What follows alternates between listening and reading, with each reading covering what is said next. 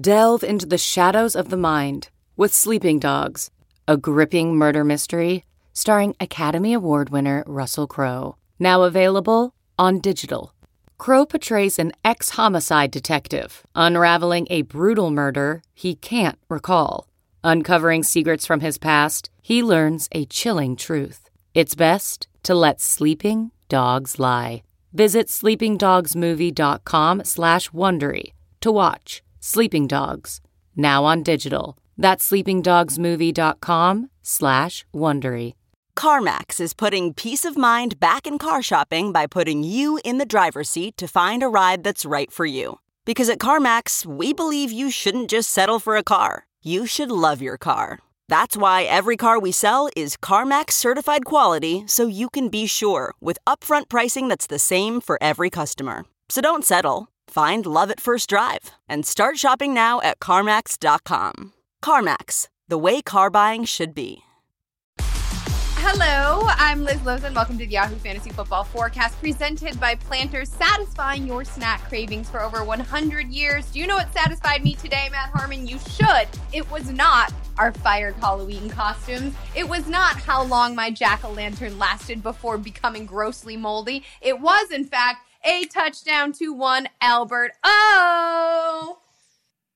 Yeah, that was a hell of a call. And like Albert O, by the way, uh, I, I, feel like he's really becoming sort of a thing that we like for weeks now we should have been discussing as a central piece in this Broncos offense, right? Like this offense has undergone so many changes because there's been so many injuries, but like he's a big factor and it makes sense why he should be because he's huge he's athletic they missed that type of target. Obviously in Courtland Sutton you know Noah Fant has had his injury issues this year. Like I love it. I mean this should be a guy that isn't just a little flyer every now and again. He should be a featured part of this Broncos offense. It makes sense that way.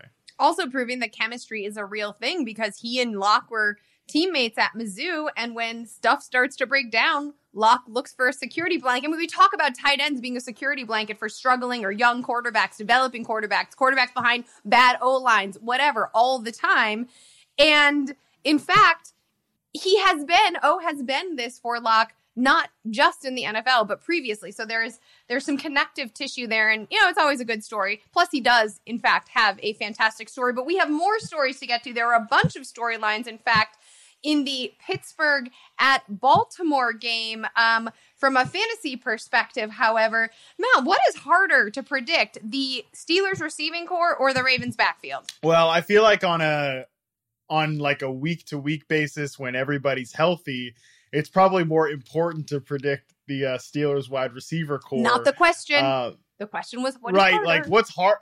I mean, what's harder to predict? I feel. I guess I would say the Steelers wide receiver corps because you know, when all three of these guys, Ingram, Dobbins, and uh, Gus Edwards, are in the picture, you know, it's pretty much just going to be like seven carries for 54 yards, eight carries for 63 yards, and, you know, 10 carries for uh 71 yards for everybody. And that's basically like it's like split three ways pretty evenly. Mostly nobody's going to help you in fantasy. Now on on the Steelers side, like for the most part, somebody's going to help you in fantasy eh, eh, in this in this wide receiver corps. One guy's going to give you like a pretty eye outing, and then one guy's going to totally let you down. And that's exactly what happened today. That was exactly what happened last week and the week before that. Like this pretty much actually like the Steelers wide receiver corps has been, you know, predictably unpredictable, which is sort of like I feel like a few weeks ago I said, like the, these guys are all going to be ranked like in starting range. You're going to probably want to realize that you should start all, all of them when you get the chance but there's a decent chance that if you if you do start one of them one of the three is going to let you down. Today it was Diontae Johnson and uh, Claypool was the guy who had the touchdown. You know we all know the deal there. Situation remains the same. It's the names that are changing which is a little bit weird. They're rotating. I would say that because Diontae Johnson like you know, our friend Bob Harris says that he is injury agnostic. He like does not believe in yeah. in in feeling like players are more or less injury prone. I this year, however, you can't say that about Diontae Johnson. Like he cannot like complete a full four quarters without exiting to deal with something. And it's not the same thing. It's not like he's just always dealing yeah. with an elbow or a knee or a soft. It's like there's a cascading issue coming along. And so for that reason, in the same way that when we looked at the Baltimore backfield, like Mark Ingram's absence means that we have a little bit more clarity, I'm going to have to assume there is some um, absentia at some point from Johnson, which then gives me more hopefulness or high or, or heightens the ceiling, if you will, of Claypool. Yeah, the only thing is like last week, you know, Johnson leaves the game, Claypool still does nothing. So Yeah, I mean, that's that's like point. this. Yeah, yeah. This is it's just always going to be a volatile situation that way. I feel like Bob Harris is, you know, and other people that feel this way. I feel like I kind of feel this way, but like being injury agnostic is like more going into the year. Like leave it open into your imagination that like, hey, maybe in 2021, like you know, we don't know a damn thing about guys' medical situations. Like in 2021, 2022, maybe Diontae Johnson just never gets hurt. I mean, a guy like Keenan Allen, people still throw around like, well, you know, injury prone, misses Right, games, right. whatever. Guy has played every single game possible since 2017. So, like, that's I feel like the situation where it might make sense with Diontae. But this year, yeah, I mean, at this point, like, you'd just be um, screaming into the void and like denying reality if you can't say like, yeah, there's been a problem with him staying on the field, completing games, and uh, everything like that. Because it has uh, the, uh, the concerning part is, as you mentioned, it's always something different. The problems for Cam Newton and the New England Patriots passing game persisted in week eight.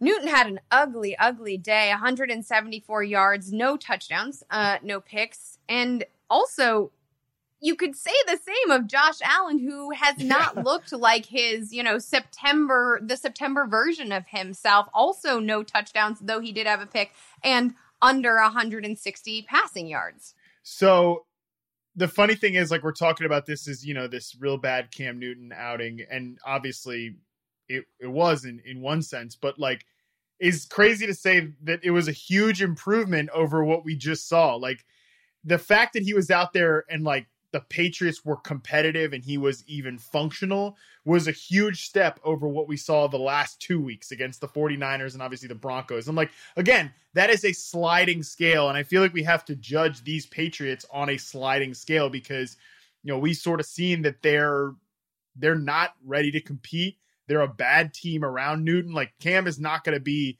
able to elevate them to anything more than just like, yeah, they were in a competitive game with another flawed AFC team. And like for Cam, I actually came away from this game like feeling a little bit better about Newton. Like I don't care as much that he fumbled at the end of the game. Like he was able to be out there for four quarters, keep this game competitive. And like I actually thought it was encouraging that, you know, Jakobi Meyers, six catches for 58 yards.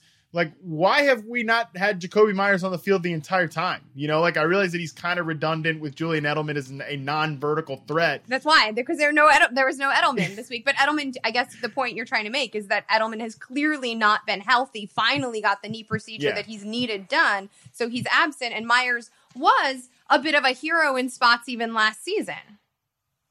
This is true. Yeah, I I just feel like they need guys who can get open and like figure out where they line up, you know, afterwards. I mean, maybe you could just look at it like whatever they're doing with N'Keal A. Harry obviously has not worked at this point. Like maybe that's the answer. When Harry's healthy, forget about it. Put Meyers out there, who's basically been drafted the same year as Harry and has been better than him throughout his entire career.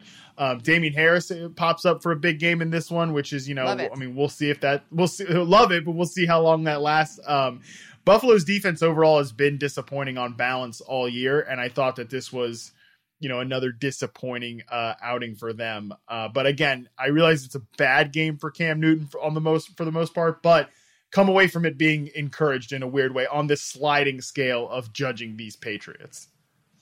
and factoring in that he didn't have any receiving weapons. Andy and I talked about on the Friday podcast that one of these receivers for New England was going to have to step up. Would it be Byrd, uh, Damiere Byrd, who has been uh, uh, who had been on the field more frequently? Andy also surmised that maybe it would be Jac- Jakobi Meyers. Um, so I that's that's an excellent point you make about Cam. Um, though I think when you're looking at either of these quarterbacks, obviously their rushing floor is what is booing them for fantasy purposes. If we are going to talk about rushing, though, you know, we mentioned Damien Harris having a, a pop up game. Zach Moss was nicely involved here, and the Bills' backfield continues to be muddled in that both, you know, carried the ball, touched the ball the same amount of times, Singletary and Moss. Um, Devil, Devin Singletary managed 86 yards, uh, Zach Moss 81 yards, but it was Moss who found the end zone. And it also is worth worth mentioning that Devin Singletary had struggled for the better part of the month before this game. Yeah. Yeah. And I, I think with the what's a little bit frustrating about the Bills offense right now, you know, they're pretty much just throwing to their wide receivers, which I get it, right? Like you have Stefon Diggs, who's been one of the most consistent guys in the NFL. He's been like a clear wide receiver one for your fantasy team, whatever. Um, Andy pointed this out on FFL today too that Cole Beasley's like sneaky. He didn't do anything in this game, 24 yards on two catches, but like he's sneakily coming into this week pacing for a pretty solid season. John Brown, we know, is a plus starter on the outside when he's healthy, but like, you know, they don't have any tight ends involved. Uh, obviously, they've had some issues with COVID 19 oh. in some of their tight ends this year. Um, you know, Gabriel Davis is like, you know, a net negative when he gets thrown the ball. Uh, they don't get either of these running backs involved in the passing game. And I think that's the harder part. Like, I would start to feel better about Singletary or start to feel better about Moss if one of them was used at all clearly eh, over the other in the passing game, but both of them just draw one target in this game. Um, I feel I feel like Buffalo's offense, like they sort of came out like hot with their one move, which was spreading the field, play action, all that in the early parts of the season. I feel like now it's time for Brian Daboll, who was talked about as like a head coaching candidate. You know, Josh Allen talked about as an MVP candidate. It's time for them to start to find some counter moves to just like, okay, Josh Allen throwing it to these wide receivers who are obviously really good, but some more players need to get involved. And I think these running backs sort of are the spot to get the most juice from, but really still coming out of this game, no no lean towards one or the other, even though Moss gets the touchdowns. That's all. Well, I, I'm going to lean a little bit more towards Moss because I do like his presence in the red zone. And before he got hurt, admittedly small sample size, that was it. And when you're talking about the things that Josh Allen does well and giving him counter moves, which is a perfect word to use, it was a short strike to Zach Moss that net another touchdown um, at the early at the top of the season. So I, I think that Moss is coming on here, the healthier he gets. And I also am wondering if part of Daboll's plan heading into this into this game um, was because was to specifically throw the ball because Stephon Gilmore was out, and then if we know that Allen had been struggling, maybe we gain confidence or help help him figure out the passing game a little bit more and get some of that early season juice back, that process juice back, because the secondary is missing one of its key players. Yeah, I, I the, the one thing I would leave it open to Moss as well too. Like I'm hoping that he takes control because so far with him out of the mix for most of the season, yeah. they've been a terrible rushing team. Yeah, they were 32nd in rushing DVOA coming into this week, and still a top five team in terms of passing the ball. So yeah, there needs to be something there. I'm hoping that there is a change because uh, they need something more. Like this team, obviously, like I said, needs more than just Josh Allen making plays with these wide receivers. I mean, if Buffalo fans think they need more, imagine what Jets fans think and feel. Oh, uh, well. The game we've been all waiting for. Uh, Kansas City did cover the 19 and a half spread with a 35 to 9 victory in this one. The Le'Veon Bell revenge game was not to be because Patrick Mahomes just decided to eviscerate the Jets through the air. 416 yards, five touchdowns. Wish I had started him in our Guru Challenge DFS and paid yeah. up. My goodness. I mean, I have to admit, I kind of thought in this one, like, what have we been seeing from Patrick Mahomes? Like, he's been running around and they don't they're probably not gonna have to do a whole lot. So this will be a complete victory march for Le'Veon Bell and they'll just grind out the game, get out of there as fast as possible. I know. I thought so too because look, they've they've shown that they can do that too. Like they've done most it. of their most of their games on balance this year have not been big Patrick Mahomes yardage or passing touchdown games, which again makes this this Chiefs team so dangerous. That's why they're so good. That's why I could easily see them moonwalking back to another Super Bowl here in the AFC.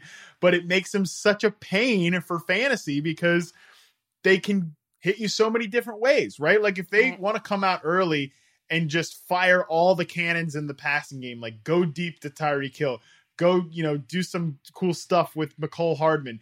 Like they can do that. But at the same time, like if they get a 21 point lead and they just want to sit on the ball and grind it out with Clyde Edwards Helaire or now Le'Veon Bell, they've shown they can do that too. So it's like good luck, you know, because you can't even sit here and say like in positive game script, this is going to hand it off to the running back. It's it's it's impossible to say what these Chiefs are going to do on a week to week basis. And yeah, I mean, no Lev Bell revenge game whatsoever. I guess like what is what do they say? What is the saying? Like um the best revenge is living well or whatever. Like I thought maybe it's that's um revenge is a dish best eaten cold.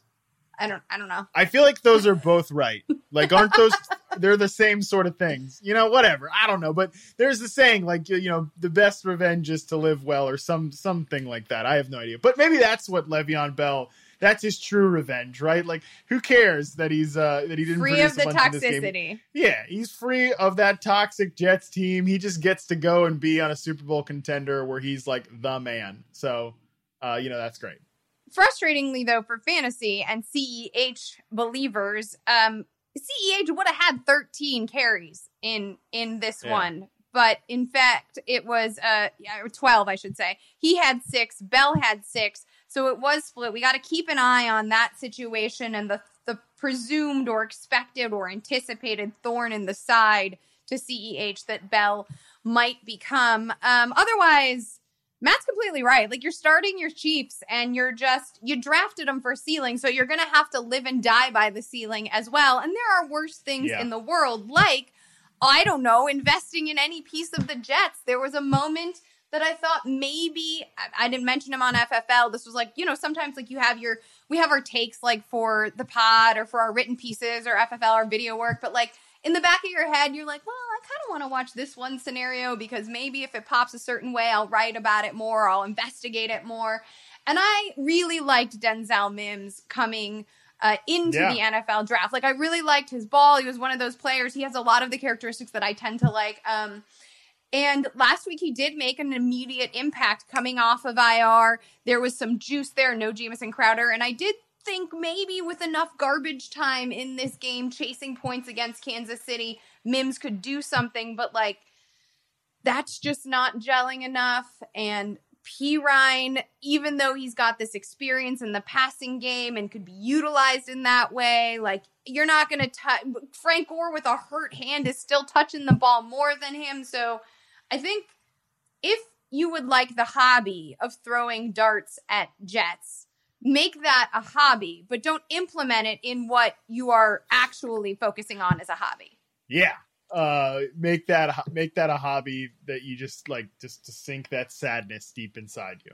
I'm Well, it is kind of it is a kind of fun guessing game as long as I don't have to live with the result of it, you know? Like a personal like, hmm, I wonder what's going on here cuz there have been moments there have been moments where you find a bad a good player on a bad team and that can I mean we talk about Terry McLaurin, not that any of these like match that situation, but I don't know. I, I always just like to see if a player is going to rise above what they have. And so for those reasons, go ahead and see if you can mine some gold there. But that be pyrite. Uh, did you want to say something? Sorry.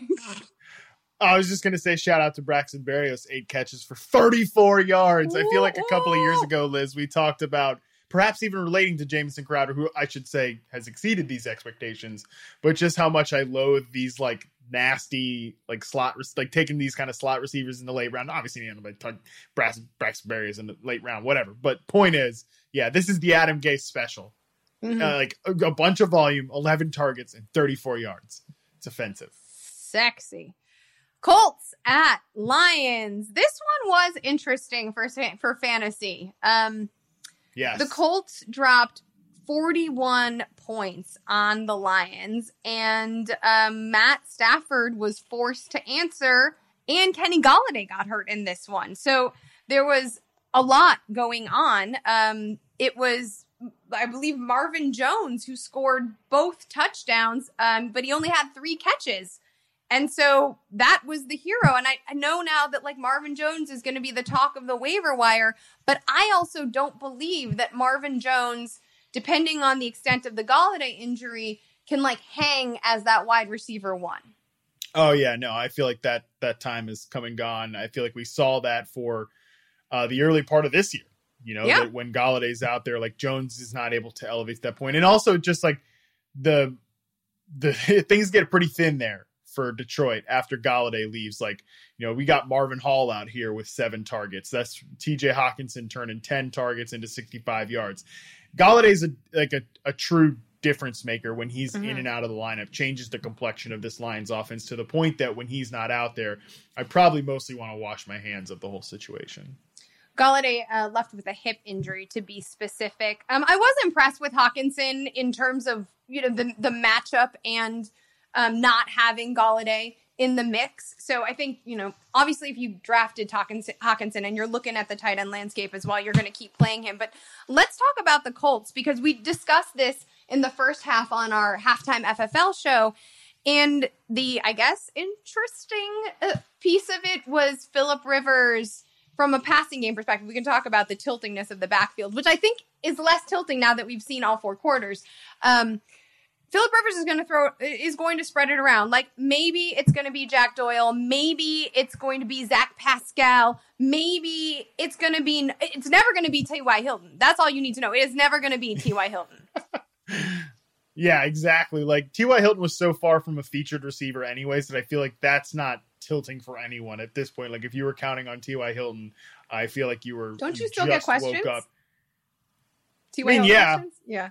Yeah, I mean, I don't know what those people are doing at this point, but um, you know, ten plus guys catch passes in this game. Ten plus guys had catches in the first half for the Colts, and the concerning part, I think, for Jonathan Taylor is like not like okay, yeah, he he didn't run the ball, whatever. Um, but like this, I think, is the best possible version of this Colts offense, which isn't a very fun offense to watch. I don't think it's a particularly good plan here in 2020 or the or the long term. Like the Colts are very much like a living week by week type of team. I don't know. They're they're a strange operation to me. I got a lot of weird feelings about the Colts, but this like spread it out, short, quick passes to whoever the open guy is or whoever has the most advantageous matchup. Not like let's get it to one player. You know, we talked about the tight ends like Trey Burton is being used on design runs, like Yeah. getting in the end zone that way. You know, but but even there, like he's involved with the passing game. Jack Doyle gets a touchdown. Mo Alie-Cox actually has uh, you know, the most targets of this bunch, or at least the most receiving yards. Like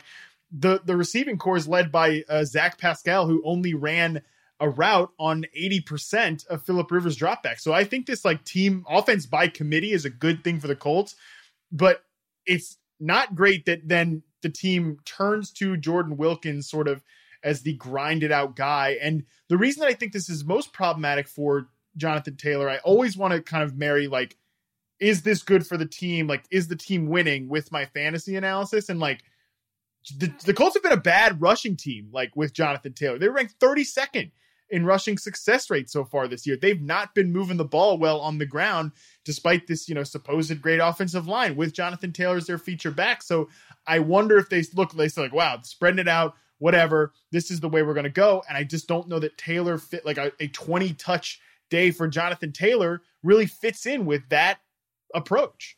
I, I think it. I think that is all excellent, but I think it could also be just a little bit simpler, knowing that Reich is kind of an old school football head guy. Like he likes football, right? And Jonathan Yeah. Taylor got stuffed at the goal line, and Jordan Wilkins Right. didn't.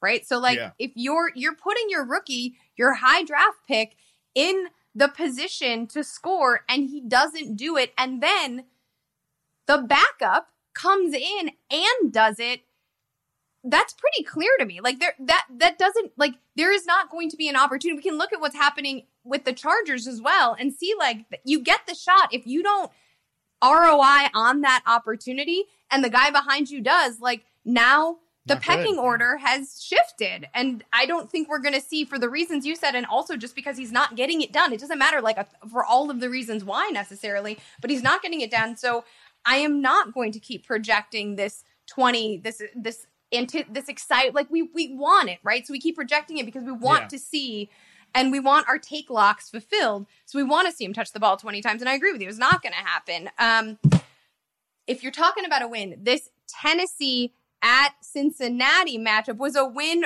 for streamers and waiver wire warriors giovani bernard 78 total touchdowns uh, 78 total yards and two touchdowns plus Cincy just looked great here. You got Tee Higgins, who's the team's alpha. We don't need to discuss it anymore.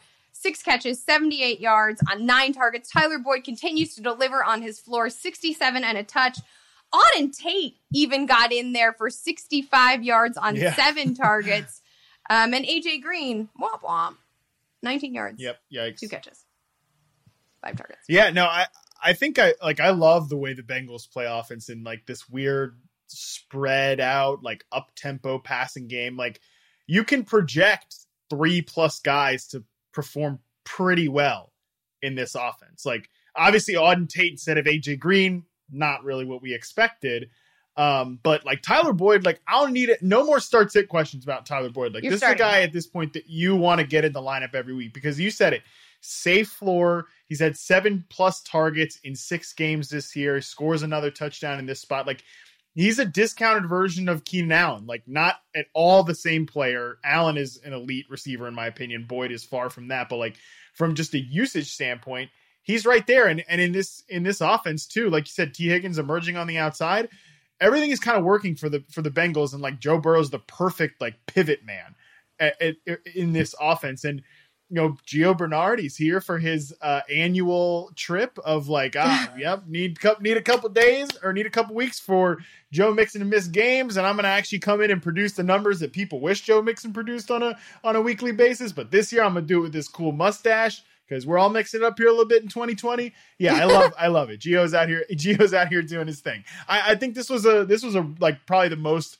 This was an important week, I think, for for the Bengals, and I think they're going to be this type of team. Like uh, we talked to these other teams that are hard to project. The Bengals are relatively easy to project, like what they're going to be on a week to week basis, and in fantasy, that's great. And I also just think they're going to be a frisky team like the rest of 2020.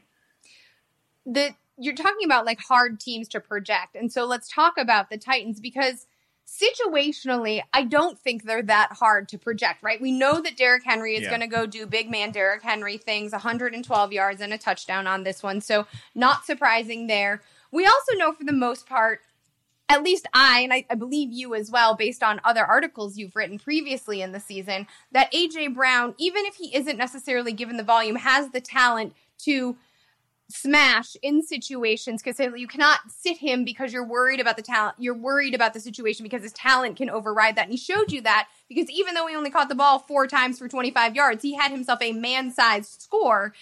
And we also know that probably this passing offense only has enough after AJ Brown left for one more pass catcher. Yes. And this week, that was not Jonnu Smith like we anticipated it would be. And Adam Humphries, who was carted off the field, therefore, like, is a piece of the puzzle that is missing. It was Corey Davis. And that is just going to happen in this receiving corps in Tennessee. It's going to be AJ Brown and one of the other pieces. And you're going to have to spin the wheel and see who that other piece ends up being.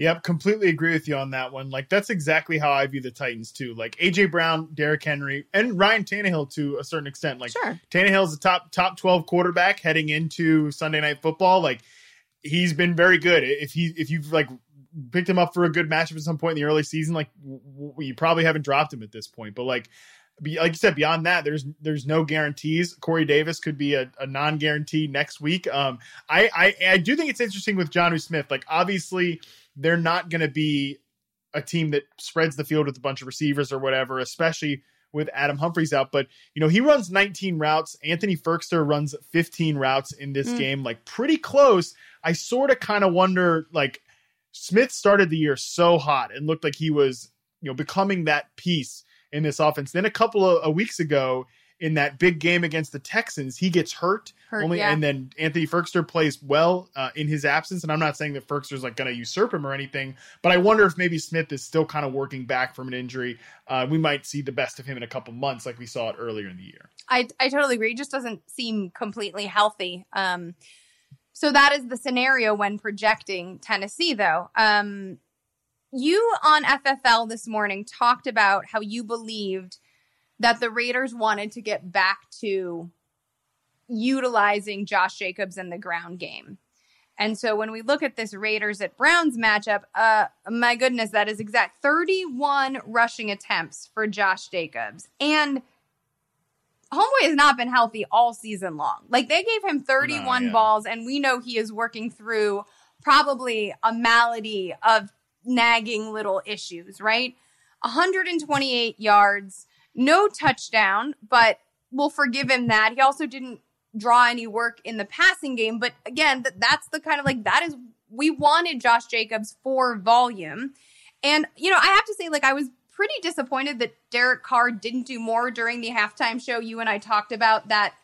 I'll go ahead and say should have been touchdown from Ruggs, but yes, there was a lot here that could have been utilized. I mean, they got they got um different pieces back, and it was it was a little. We know that the Derek Carr experience is going to be a little bit up and down. They're going to be ugly moment, moments. There was a fumble last week. There's a fumble again this week, but overall, he had been making up for those for those errors or those moments. And so it had been like a flash, a, like a splash play, and then there's like a plateau, but then there's another splash. And I just felt like after that no touchdown, touchdown, everything else just went on cruise control, and he was never able to get back up over it in this one. Yeah, I think too that if there was a game, you know, we all came into this week talking a lot about weather and you know everything like that. Yeah. If there was a game that I think really did get affected by weather, and maybe it's not, but like just from like a, you know the limits, the limited bits I saw of it, like the the box score of it, especially like both of these quarterbacks under five yards per attempt, like nothing happening downfield. You know, Jarvis Landry leads the the the entire like both the Raiders and the Browns receiving corps with 52 yards on 11 targets, you know, four catches. Like neither of these passing games and both these passing games had come into this game off pretty good performances, good right? Games, like the Raiders yeah. had started to push the ball downfield. It started to unlock this new identity per Derek Carr of themselves. Um, and the Browns also coming off their best of the game uh, with five touchdowns against the Bengals. And obviously, like the Raiders are not an intimidating defense at all. I wouldn't be surprised if like both of these teams, the next time we see them, we're just tossing out what we saw in in week eight. And and, and that's like I think not that's not the part about Josh Jacobs, right? Because I think they do sort of want to continue that to that to be a part of their identity, right? They want to have him as that feature piece. But I wouldn't be surprised for these two passing games if both of these guys are looking a lot better simply because of the weather uh, conditions the next time we see them. Maybe just keep that in your in a, part of that, you know, in your mind.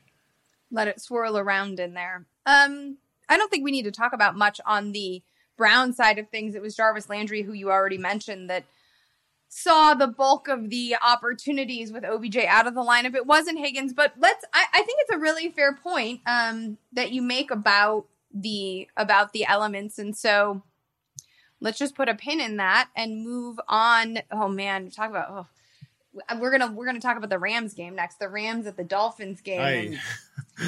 I think like I my chest hurts from watching Jared Goff get smacked so much. Some of the sound on that, like I don't, I don't like. It's yeah. so weird when they pipe in the crowd noise sometimes. Although I think we've all pretty much gotten used to it. Baseball did it pretty well, and every once in a while though, when you hear that like thwap, and it was Goff got sacked. Like I heard myself being like, "Whoa!" Like still just alone yeah. in my in my living room, like watching the game. This was brutal for Jared Goff. Um, and I also, you know, we got a lot of questions about Tua coming into this one.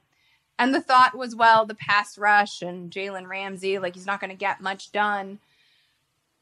He didn't have to do a whole lot, right? Like the defense kind of did it all for him. And we know what Flores's background is. That's if if that can work in a situation, I think that is going to be the um the strategy, the prioritized strategy, at least moving forward.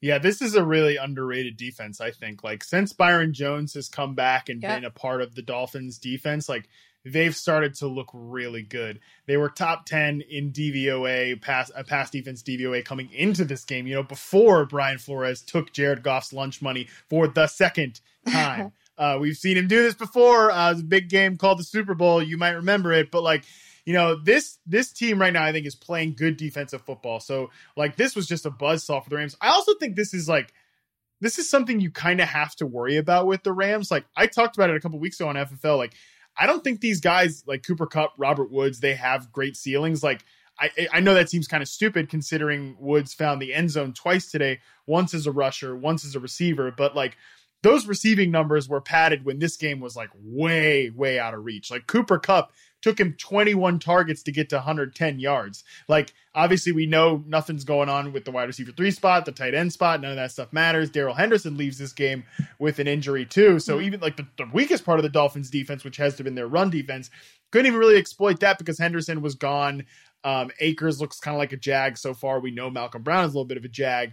Uh, but they weren't even the game in the game script to do that, and that's kind of what I'm I'm worried about with this Rams team is that when you knock them off script, like they're so easy to to defend, and and that's problematic for the ceiling of guys like Jared Goff and Cooper Kupp and Robert Woods, really the only players in the passing game that we even care about at this point. Well, you also have a quarterback that needs to have a Cyrano de Bergerac sort of situation in his ear, coaching him along, and doesn't offer any of the athleticism or mobility that Mahomes or Watson or any of the like more new era but similarly aged quarterbacks do offer. Um, and and that is becoming increasingly problematic. I also just to talk quickly uh, so the the rams are going on bye next week. So you know a lot of people will like to pick up uh, cam akers because you mentioned rightly so the henderson ish- injury.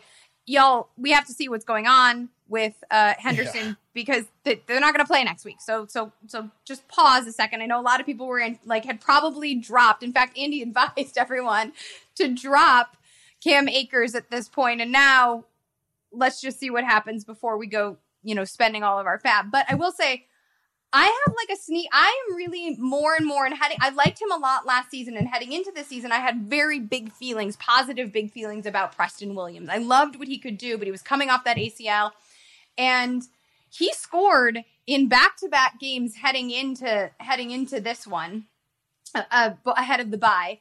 Next week, if we're talking about Tua and leaning on the run and leaning on the defense, they've got the Arizona Cardinals. Like they're not going to be able to lean as well as much on the defense because we know the Cardinals can put up points. Like they have a variety of ways that they can do that, which means Tua is going to be forced to throw the ball. And I also feel like Patrick Peterson, while he is not what he used to be, will likely draw DeVante Parker. And you've got a rookie quarterback who probably I mean, Russell Wilson, by the way, like was shying away from DK Metcalf because Patrick Peterson was on him. So I have to imagine the Tua might defer a little bit, which means Preston Williams, who we know can be a great red zone threat, I think is a nice get for week nine. And he's also available in like 80% of Yahoo leagues right now.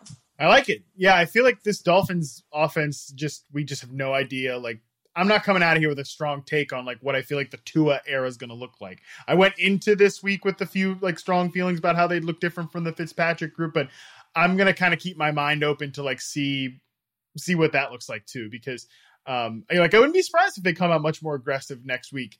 Uh, they do throw the ball downfield to guys like Preston Williams because like they just didn't have to do anything in this game, right? Like like Tua fumbles the ball early, but their defense com- and their special teams completely ran the day on this one. That's probably not going to be the case. Even if I do think this is a better defense, it's not going to be the case on balance the rest of the year. So I'm willing like to see maybe Tua comes out and does throw it down the field to these guys, like you mentioned. Let's move on to a division matchup here between the Vikings and the Packers, and the Vikings stole one from the Packers here. Dalvin Cook 30 carries, 163 yards, two catches for 63 receiving yards, four total touchdowns. Oh my God, Mike Pettine, what you gonna do? This is the recipe, and and everybody is using it, including a inferior team and a player that was coming off of an injury. Yeah, I mean Green Bay's defense is so so problematic, and you know they get the 49ers next week. I realize the 49ers did not look good this week, but let's not forget that the 49ers at, like they're the ones who really showed the entire national stage like Mike Pettine's run defense ain't it and it ain't never been it and it ain't never gonna be it.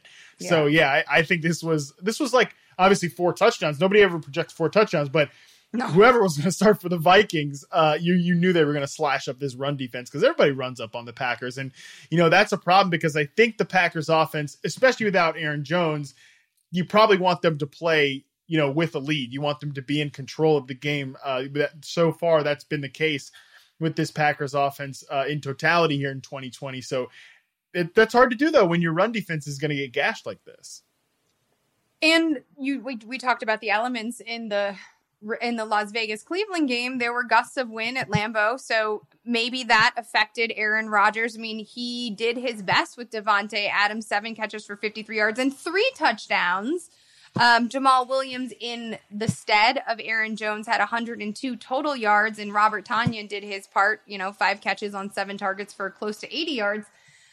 But this is it. And, uh, you know, I also feel like now that Tonyan is a little bit healthier, if we're projecting this Packers um, receiving corps, you mentioned before Tonyan emerged, about what, a month into the season, um, before getting hurt, that maybe the Packers pass catchers are just going, maybe pa- the Packers are just going to be Davante Adams and Aaron Jones, and then somebody else, and that somebody else will be whoever we figure out that particular week, whether it's based on matchups or health. I feel like Tonyan might be that somebody else now, though. Yeah, no, for sure, and and it's also worth remembering Allen Lazard is going to come back. I think at some point, like he's he would be a big addition too because he and Rodgers were cooking. Like I, I'm I, Tonyan look Tunyon. He's, he's Tunyon, right? Tunyon the Funyon uh, uh, is how you actually officially pronounce his name. He's let us know. Uh, Ryan. Uh, so I think that I think that uh, he is here to stay. I, I agree with you. I think he's going to be a part of this offense going forward. I, I do you think that Davante Adams is going to be the wide receiver one this year without even playing 14 games or without even Oh. playing 16 games? Like that legit might happen. He was on pace for something wild. I was looking at stats heading into this one, but Oh, he's paced for like 160 targets uh, coming into this week, despite not playing 16 games, which is unbelievable. I'm well here for it. I mean, you you made him. He was your wide receiver one ahead of everybody else, Michael Thomas and Nuk Hopkins. And I mean, Michael Thomas hasn't played. I can't wait to talk about that game. By the way, the Saints game. We'll get there though because Yeah. it was it was an interesting one, not just because of the Bears. First, we got to talk about the Chargers and the Broncos. Two very young faced quarterback. My goodness, well, I personally just loved watching Justin Herbert. To me, it is so emblematic of this Charger squad and his play, like sitting on the sidelines picking at his chin acne. And I loved, I was here for it because I was like, but he plays with that same sort of Yeah. not like he's completely um not insecure like not aware just out there having fun it doesn't matter like there's like a there's something brewing on his chin and like he's gonna get after it and here's like a, a crazy receiver deep and he's gonna target him and he's gonna uh, spread the ball around and he managed to score another three touchdowns doing just that. Keenan Allen was obviously fire in this one. And, uh, you know, every week we can start Keenan Allen. He's, you mentioned Tyler Boyd, right? And you comp the two. I think that, like, Keenan, that's a perfect comp, even if we use it in the opposite direction. Like, Keenan Allen is Tyler Boyd on on fire. Yeah, I agree with you. And like Mike Williams is going to be tough to predict, but he's a guy that like you know he has this great ceiling. Yeah, right? Like just- last that's, week looked that's it, right? Like you're not. These are some of these situations. Like when we talk about AJ Brown, like I don't know, like maybe the targets don't go his way, but you what you do know is that he wins in contested situations, and he's a red zone, a, a red, a real red zone presence that matches the skill set of the young quarterback that's slinging the ball Yeah. all over the yard. Yeah, that's it too, right? Like Williams and is going to be totally unlocked by a guy like Justin Herbert. Herbert is every week he just like does the unbelievable. It's like you know, obviously they they, they lose this game because the Chargers are the Chargers, and like Anthony Lynn is probably the most the coach that's the most afraid to lose in the NFL right now. I play he plays that way. I mean, he coaches that way. It's unbelievable. But like Herbert throws up legit star level play every single week. I thought it was interesting too in the backfield. This one, like Justin Jackson has completely pulled away uh, from Josh Kelley. Like shout out to the Josh Kelley truthers. You you really nailed that late round pick there. Seven carries, thirty two yards uh, in this one for Kelley. Troy Maine Pope runs ahead of Kelley, ten carries for sixty seven yards, and Justin Jackson. 17 carries, the most so far this year, 89 yards, and three catches for 53 for Justin Jackson again remains a big part of the passing game. They get a matchup with the Raiders next week. I, I think if you have Justin Jackson, this was his best day in fantasy so far, but like next week might be the week where he really turns in like an Austin Ekeler light type of performance. Chef's kiss for that one. Um, and then we got to talk about Drew Lock. Just all of the things that you love and hate about Drew Lock were showcased in this matchup. Um, Phillip Lindsay, I, I should say for the backfield, despite this being like a revenge game for Melvin Gordon, Phillip Lindsay looked awesome and he can break off those those long chunk gains and he found the end zone in this one. But I don't believe for a minute that he is not going to suffer from from some load management and that this isn't going to be a shared backfield. So this Yeah. week it was, you know, it was um Phillip Lindsay who saw the most rushing production, though it was Gordon who had two more totes than Lindsay. Um, and then we see the passing game stuff, right? DaeSean Hamilton is the one who finds the end zone, but Jerry Jeudy continues to lead the receiving corps in targets. He's getting double digit targets and he doesn't find the end zone, but he's it, right? Like you, I mean, also defenses mm-hmm. know like this is a rookie. He's going to get all the looks. Like we know what to zero in on. And so it's up to Drew Lock to find Albert O, who's giant in the end zone, or especially if Noah Fant like can't body his way into those situations because he isn't healthy enough. Yeah, and that was kind of the knock on Fant coming into the NFL yeah, too, that he was, right. you know, not really that type of tight end, not a consistent contested catch guy. So far, I would say that he's been more like he's unbelievable after the catch. Right, is Noah Fant. and I think these two guys, Albert O and Noah Fant, can complement each other really well. Which again is good news for Drew Lock and this Broncos team that needs help on offense. And like this is definitely a week where the heat was kind of coming on Drew Lock this this past week. Like people were starting to you know ratchet those old takes about Drew Lock back up, some negativity, but he came out with a good game, three uh, touchdowns in this one, so that'll keep the haters at bay for this week. I don't know what the Jimmy Garoppolo haters are going to do. They are probably sitting very pretty. Garoppolo was like a highly touted stream because of the matchup against Seattle, oh, and no. I, I, didn't touch it. I didn't want a piece of it. Uh, in fact, we talked about the shenanigan. Why can't I say it? The sh- shenanigans. Shenanigans? Shanahanigans. Shanahanigans. Why can't I do it? Okay. The it's easier to type than say. It's one of those things.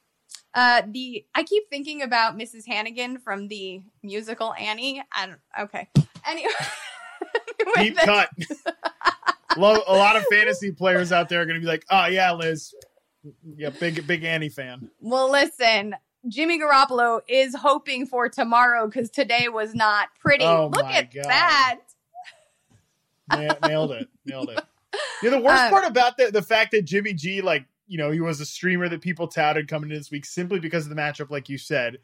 Like, he stinks in this game. Horrible. Uh, gets hurt, gets pulled. Then Nick Mullens, who got pulled like a couple weeks ago, he goes out and has the game, right? Like, obviously, it's in garbage time, sort of ish, but like you know, he's it's in negative game script at the very at the very best is what you can call it. But he goes out and has that game nine over nine yards per attempt, two touchdowns, 128 passer rating. Like it's just, I mean, if you did stream Jimmy G, I I wouldn't have done it. I didn't do it anywhere. Didn't play him in DFS, but like I, I get why you would do it because everybody's crushed Seattle. Well, everybody can crush Seattle because Nick Mullens just did it. That's a that's a very good point. And the backfield there was a lot, we had a lot of questions, obviously, on FFL about whether it'll be Jerick McKinnon or Tevin Coleman, who was back from IR and activated, or if it was going to be the um the rookie Hasty. And in fact, it was the rookie Hasty 12 carries, which is a standard number of rushing attempts for for a leading running back on this team. Like you're not going to see much over 15 from any one running back. And um I think for me, like I, I'm wondering and I'm playing with this idea and I haven't like dug into stats, but just in watching the games, I feel like Kyle Shanahan just wants fresh legs at this point. Like who has the freshest legs? That's the that's the running back because his scheme is so friendly. Who is the running back who can who can do the work because I have made it so easy for them? Who can last the longest? And that's the running back for the week that's going to get the bulk of the opportunities. Well, we know that Jerick McKinnon like literally has tired legs. That was the yes. report over the week. Uh, Tevin Coleman got hurt again in this game, so he might miss more time. So yeah, it's going to continue to to be the hasty show. I, he should already be added in every single team, uh, like on every single league. He should be on your bench. Uh, if he is on waivers, I'd make him a pretty priority pickup. And then in the past game, I mean, the, the 49ers like I'm not sure there's a team that is dealing with more injury irritation. Like Garoppolo gets hurt in this game. Like I said, uh, I mentioned the running back injuries, and George Kittle also injured in this game. Uh, we're still awaiting like more word on that one, but that's not the first time that Kittle uh, has been hurt this year too. It's just no. I mean, it has been an un- unbelievably frustrating year from an injury perspective for the 49ers. And it's crazy too. Like you can tell they're still a good organization. They're still well coached. They still have some talent there because like some weeks they look like this, you know, where they just get their ass kicked by like the Dolphins or uh, the Seahawks in this case.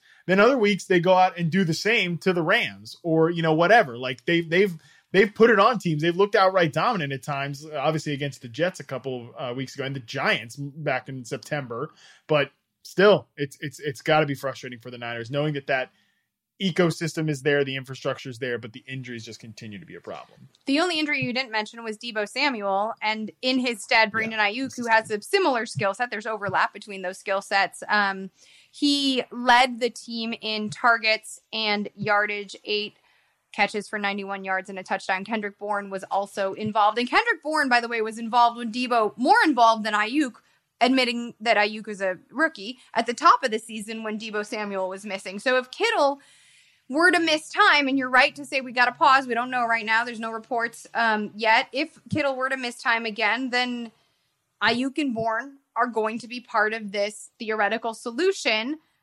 More injuries to the other team in this matchup. The backfield in Seattle was a mess for fantasy players. I mean, I all like it was game time decisions for Carlos Hyde and Chris Carson. Uh, although I think we knew that Hyde was going to be out, it was more of a game time decision for Chris Carson. I thought he was trending towards not playing, and in fact, it was DeeJay Dallas who ended up playing.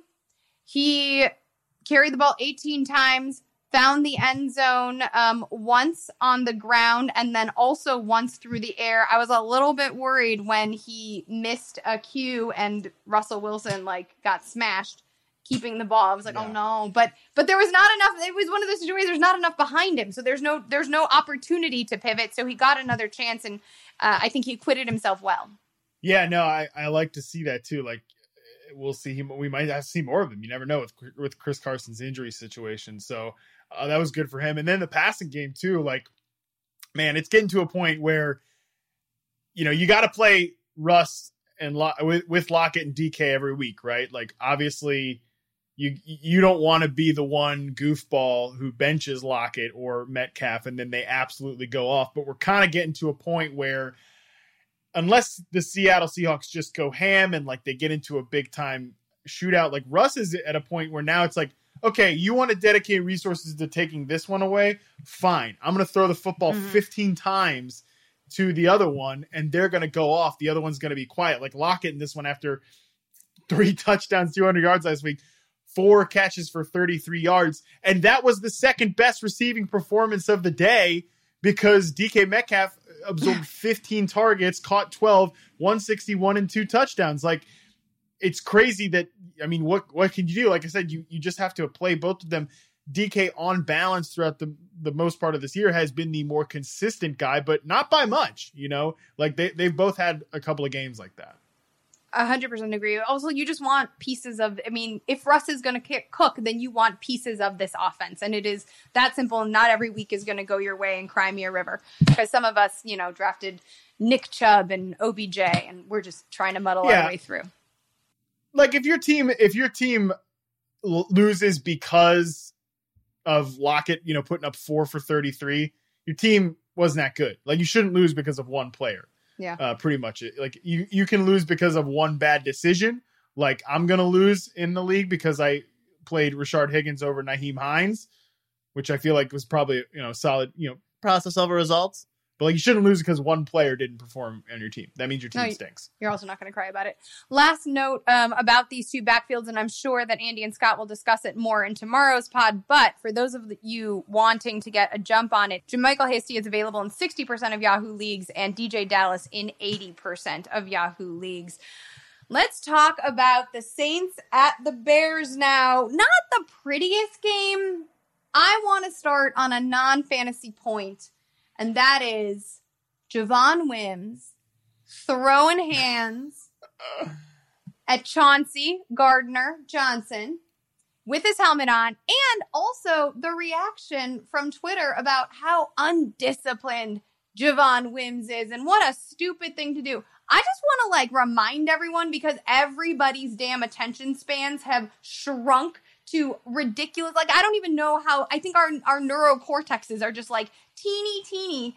Um, Mike Michael Thomas, the team's leading wide receiver punched that SOB a couple of weeks ago, his own teammate. Yeah. So don't come at me about Wims being some crazy hothead. I don't know what the hell this guy is saying all the time, but let's like have a little bit of I'm not saying what Wims did was right, but like, can we have a little bit of accountability for this multi hyphenate player? Yeah, and that's like the book on uh, CJ Gardner Johnson Yeah. too. Is that he is a he's a talker. So I mean, you know, you I guess you got to say like cooler heads should prevail, whatever. There's Ah. also some stuff going out on on Twitter of like what you know his role in like hi- getting it to this point. The only thing I'll say about Wims is like just don't punch guys with helmets on. Like that's that's the only thing that ever kills me. Don't don't punch helmets. Like I've I've yet to see It uh, out. where I've yeah I've yet to see it work out. Like even in that even in this one, uh, Wims throws a punch on Gardner Johnson he, and like he doesn't move at all. He he like looks around like did anyone see that before he uh, he punches him again? But like that's what you're doing. You're punching with somebody with a helmet on. Like you're not gonna get a lot out of it. Uh, Gardner Johnson actually lost more ground a couple of uh, a couple of plays later when Allen Robinson shook him out go. of his shoes on a route. So uh, yeah, I mean you're just not gonna get a lot of uh, traction punching somebody with a helmet on. So I let's have let's have longer memories about this guy. Like, don't come to this guy's defense.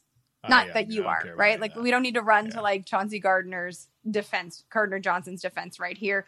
I love that you mentioned Allen Robinson though, because coming back from the concussion, or you know, he was basically like asked, he was invited by the refs last week to like come off the field and stayed in the uh, protocol throughout throughout the week, but he managed to catch six balls for 87 yards and a touchdown, and that was great. His his touchdown was fantastic, but I thought what was more exciting, what gave me hope, which brought some optimism to this otherwise sluggish offense that is insistent upon forcing the ball to an ancient and barely robotically moving Jimmy Graham was seeing Darnell Mooney, the speed element, the Taylor Gabriel piece that is no longer but was in this offense, set him up with a 40 yard reception. Andy talked about it on last week's episode. Andy and I texted about it.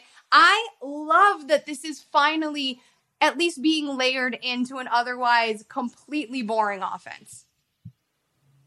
Yeah, I agree with you. Like this, I don't know. Matt Nagy does a couple things every game that make me think like this is more of a Matt Nagy problem than any of the personnel. I mean, obviously the Well, personnel. Nick Foles would agree with you. Yeah, right. I feel like Nick Foles would agree with me. Um, this is just not an offense that's set up to to succeed.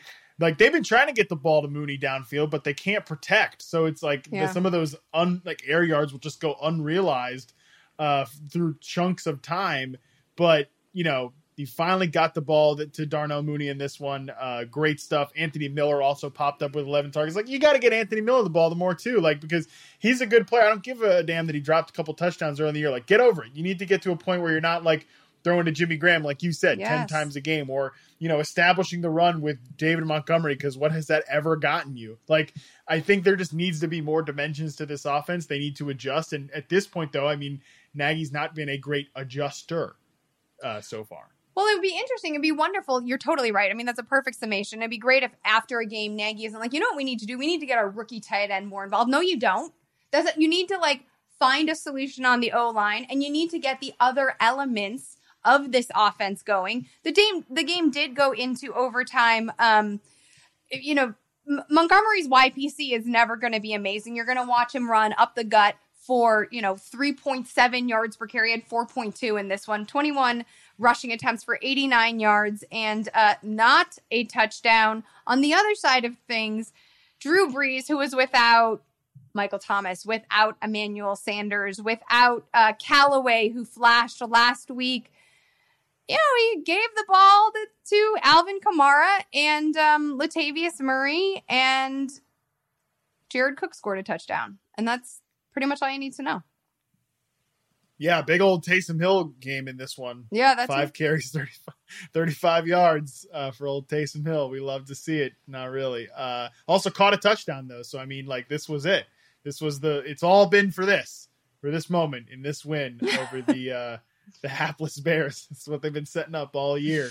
Um, no, I, this team just feels weird. Like I need to see Michael Thomas at some point. You know what what the hell's going on? But like Brees did not look good pushing the ball down the field much in this one. That was that was definitely noticeable. But you know, outside in Chicago, I guess that's not that's not. It's surprising. chilly. He's used to a dome on the road. We'll see. But I think you're right. Like we can't really make any predictions outside of knowing that Alvin Kamara is going to rule the day until at least Michael Thomas and hopefully Emmanuel Sanders also comes back. Hopefully that's week nine. All right, Monday night we've got the Buccaneers at the Giants. Uh, this game should have been played on Saturday, not Monday, because it is ho- a, it should be a horror fest like Halloween. Yeah, uh, I feel like the Giants are going to get steamrolled here.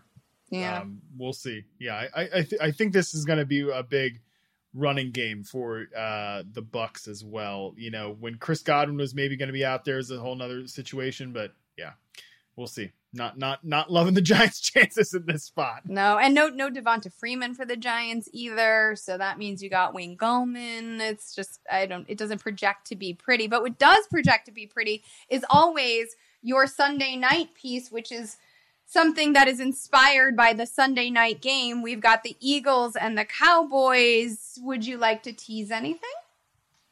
Yeah, uh, Carson Wentz, come on, man. Like, like get on FFL this morning and talk about like, man, the Eagles are really set up to be a real team now at this point.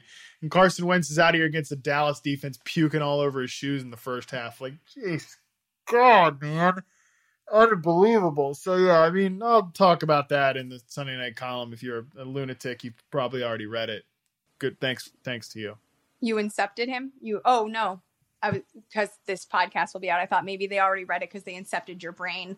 It's been a long weekend, and also probably Carson Wentz. Um, Carson Wentz is not doing particularly well because Andy made Carson Wentz his bold prediction, and Andy has definitely hexed each of his own bold productions. We all are dealing with Oh our own God. things in 2020. Um, but you should check out pod. Like everyone's listening to podcasts. You don't have a commute, but what are you really doing when you walk around your house? You're not really on those Zoom calls. I know you're actually listening to podcasts. So if you're doing that, why not listen to ours? We have a bunch of them. The Yahoo Sports NFL podcast, for example, with Charles Robinson and Terez Paylor. The Yahoo Sports College podcast, which features Dan Wetzel, Pete Thamel, and our friend Pat Forde. You can also follow us on Twitter at Yahoo Fantasy. I'm at Liz Loza underscore FF. That's at Matt Harmon underscore BYB. One more thanks to Planters. Andy and Scott will be back tomorrow morning to talk pickups. Until then, we're out.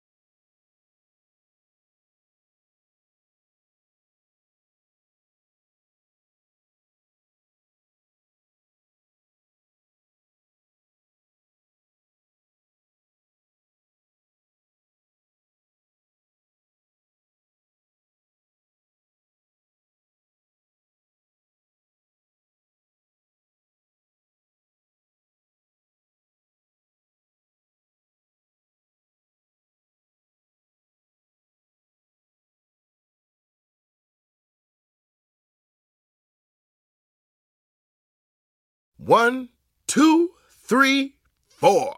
Those are numbers. But you already knew that. If you want to know what number you're going to pay each month for your car, use Kelley Blue Book My Wallet on Auto Trader. They're really good at numbers. Auto Trader.